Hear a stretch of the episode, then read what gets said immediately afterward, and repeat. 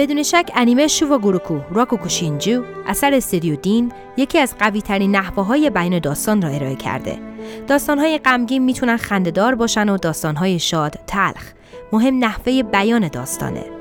از صحنه پردازی و کارگردانی فوق‌العاده گرفته تا چیدمان شخصیت ها و ترتیب وقایع همه نشان از داستان سرایی حرفه‌ای این انیمه دارند. در قسمت سوم فصل چهارم یوری بر رادیو از داستان سرایی سنتی ژاپنی براتون میگیم و قدرتی که راوی یک داستان باهاش می‌تونه احساسات مخاطبهاش رو توی چنگ بگیره.